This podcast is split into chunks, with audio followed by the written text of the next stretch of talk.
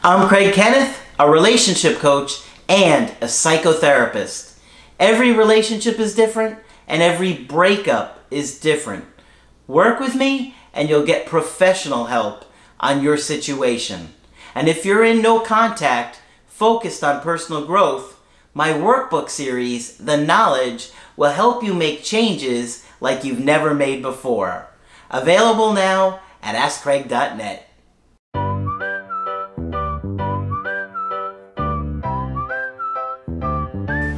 Hi there, I'm Coach Craig Kenneth. I'm Coach Margaret. And today we're going to talk a little bit about anxiety, depression, and trauma. One of the things that is always affecting relationships and breakups is anxiety and depression. But oftentimes there is a trauma related to it. Yes. Something that happened long ago that you probably are unaware of, maybe even in your ex's past.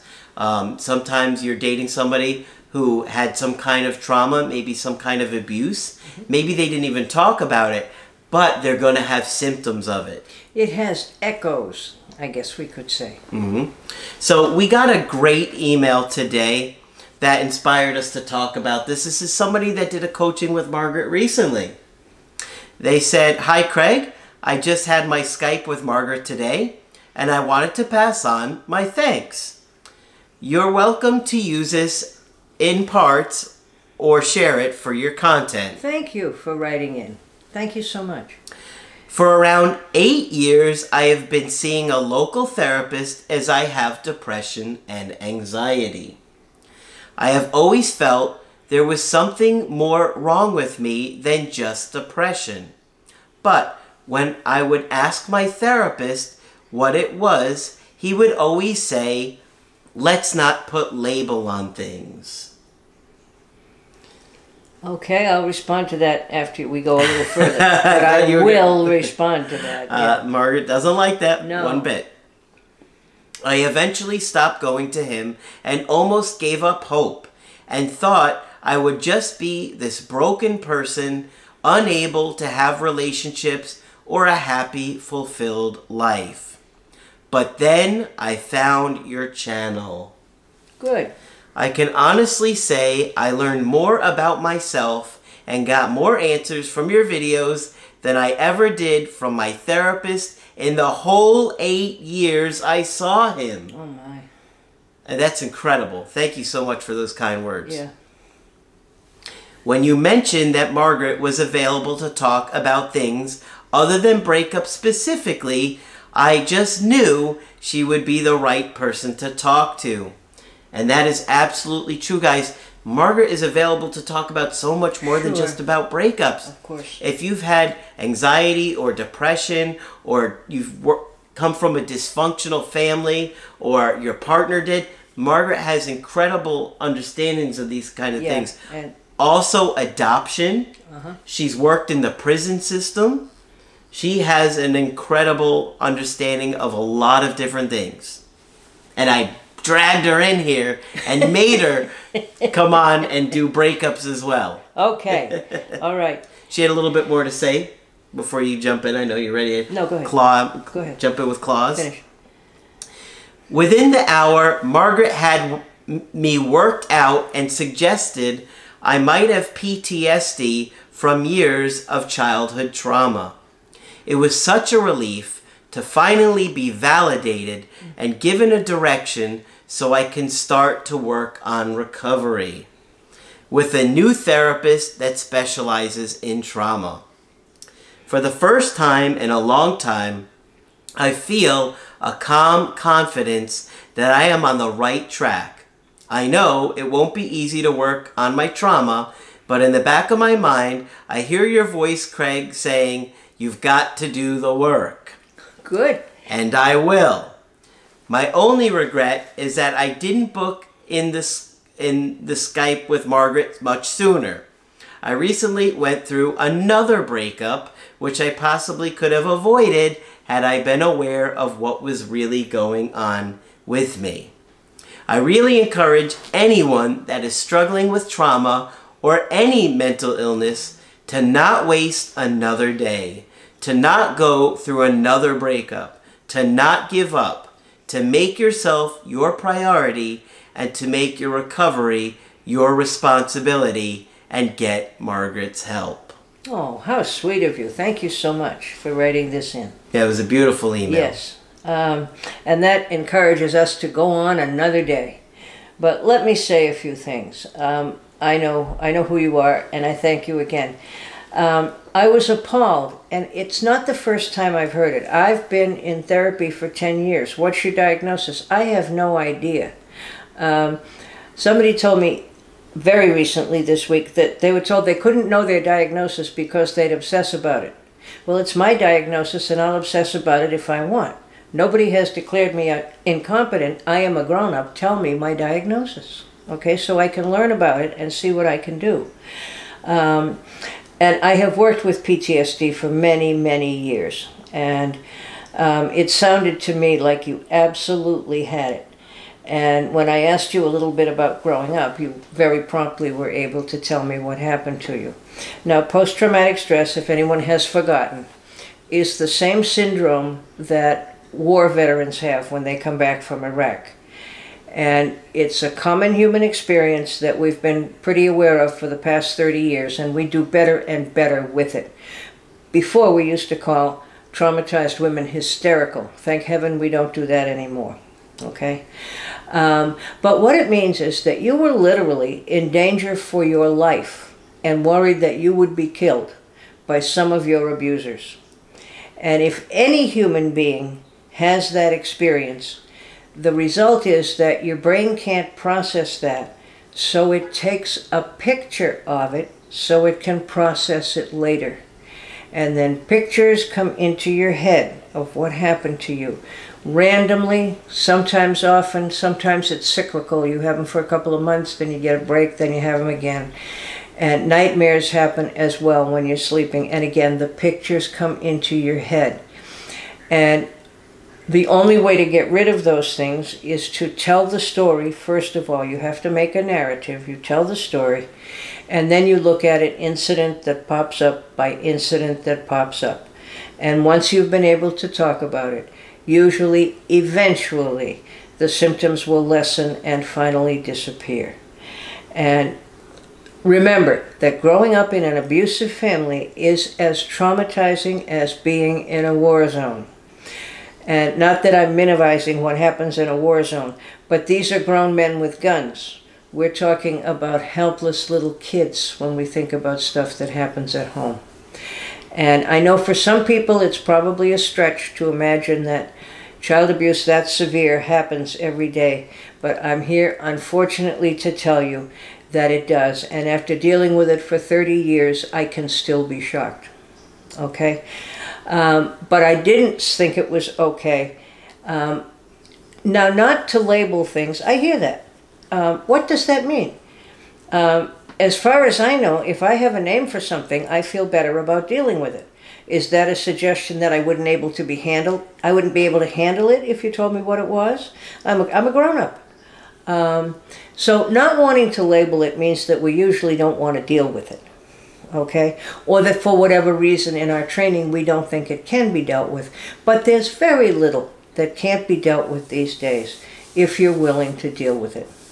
So I hope I put you on the right track, and I hope you'll be able to find a trauma therapist. I think you will be able to. Do you think that it's possible that the therapist was just over their head and didn't have an understanding? I do, yeah. And, you know, child abuse is not something... Child abuse, well, I went to school back in the dark ages, you know, and we weren't as aware of it as we are now. But I don't know how much training your average therapist now, I'm sure they get more than I did, which was nothing, gets some training in child abuse and how to handle it and how to report it. And post-traumatic stress is taught much more frequently now than it used to be. But it can happen that you run into a therapist who has another specialty and isn't particularly into what you have. And it's perfectly okay to shop for us like you would for anything else. All right? Yeah. I don't like this brand of orange juice and I'm going to get another kind. That's perfectly all right. And not everybody can work with everybody, and therapy is hard enough even when you can work with the person, okay? So it's all right to shop around. If you come by and see me and I don't feel like the right person for you, go see Craig and his friend Joe, right? Yeah. Yeah. I mean, it's like if you had a heart issue, you'd want to go to a heart doctor. Absolutely. You wouldn't want to go to a foot doctor, right? Or a dentist, right? And that happens with therapy sometimes. I'm not an expert on various kinds of anxieties and phobias. I would not see anyone who came to me with that. I wouldn't feel competent to do it. Other kinds of anxiety, absolutely, I'm good with. Mm-hmm. But we're not all trained to do everything. No, we aren't. Usually clinicians like to specialize in certain areas that they enjoy. Right. Like for me, I really enjoyed learning about and figuring out breakups. Yes. And so that became my area of expertise and trying to figure out as much as I could. But there really wasn't like some clinician from 30 years ago who said, this is everything you need to know about breakups. Right. Yeah. I'll be that guy. Yeah. Yeah, you'll be that guy. Absolutely you will. And, you know, the learning is a lifelong thing. I mean, the field has changed, certainly, since I entered it, thank heaven. Well, 4,000 years is a 4,000 years, and all those Roman numerals, it's really tough. And Romans along the way. And Romans along the way with helmets and everything. So, you know, feel free to shop around. If you don't feel good with your therapist, go see another therapist. 'Cause, and, you know, some people think so badly of themselves, they'll assume there's something wrong with them before they will assume there's something wrong with the therapist. Yeah. But you are the judge in this case. It's about you. And if you go a couple of times and it doesn't feel comfortable, move on. Okay? Absolutely. Yeah. You know, one of the things I thought you could talk about a little bit is anxiety and depression and how a lot of times for people it seems to come out of nowhere. Oh, yeah. Oftentimes, right. Working in mental health clinics for years and years, I would have people come in to see me, and they'd say, "I'm very depressed," and you know, I would explore a little bit, and there would be people who would say, "This came for no reason at all.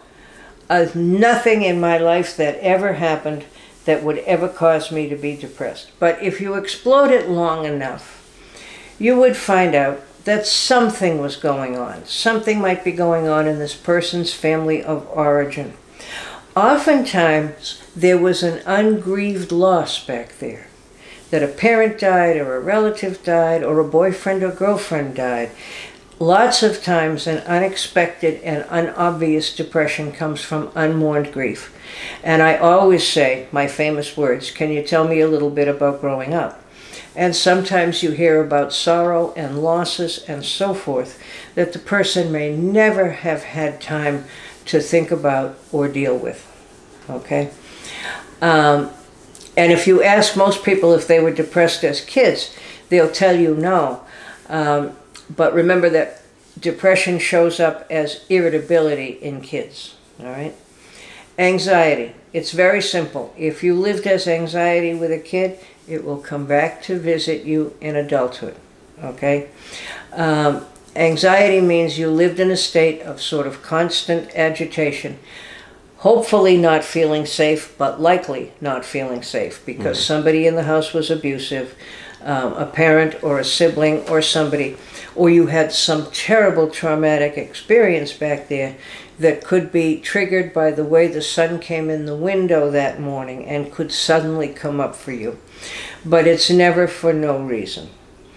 One of the things I learned fairly quickly, because it's common, I would get women in their mid-40s to their mid-50s who all of a sudden started to have panic attacks, had never had them before in their lives. And it took me some experience to understand what this was. And what it was an unremembered sexual trauma history that was just starting to surface and may never before have been remembered, okay?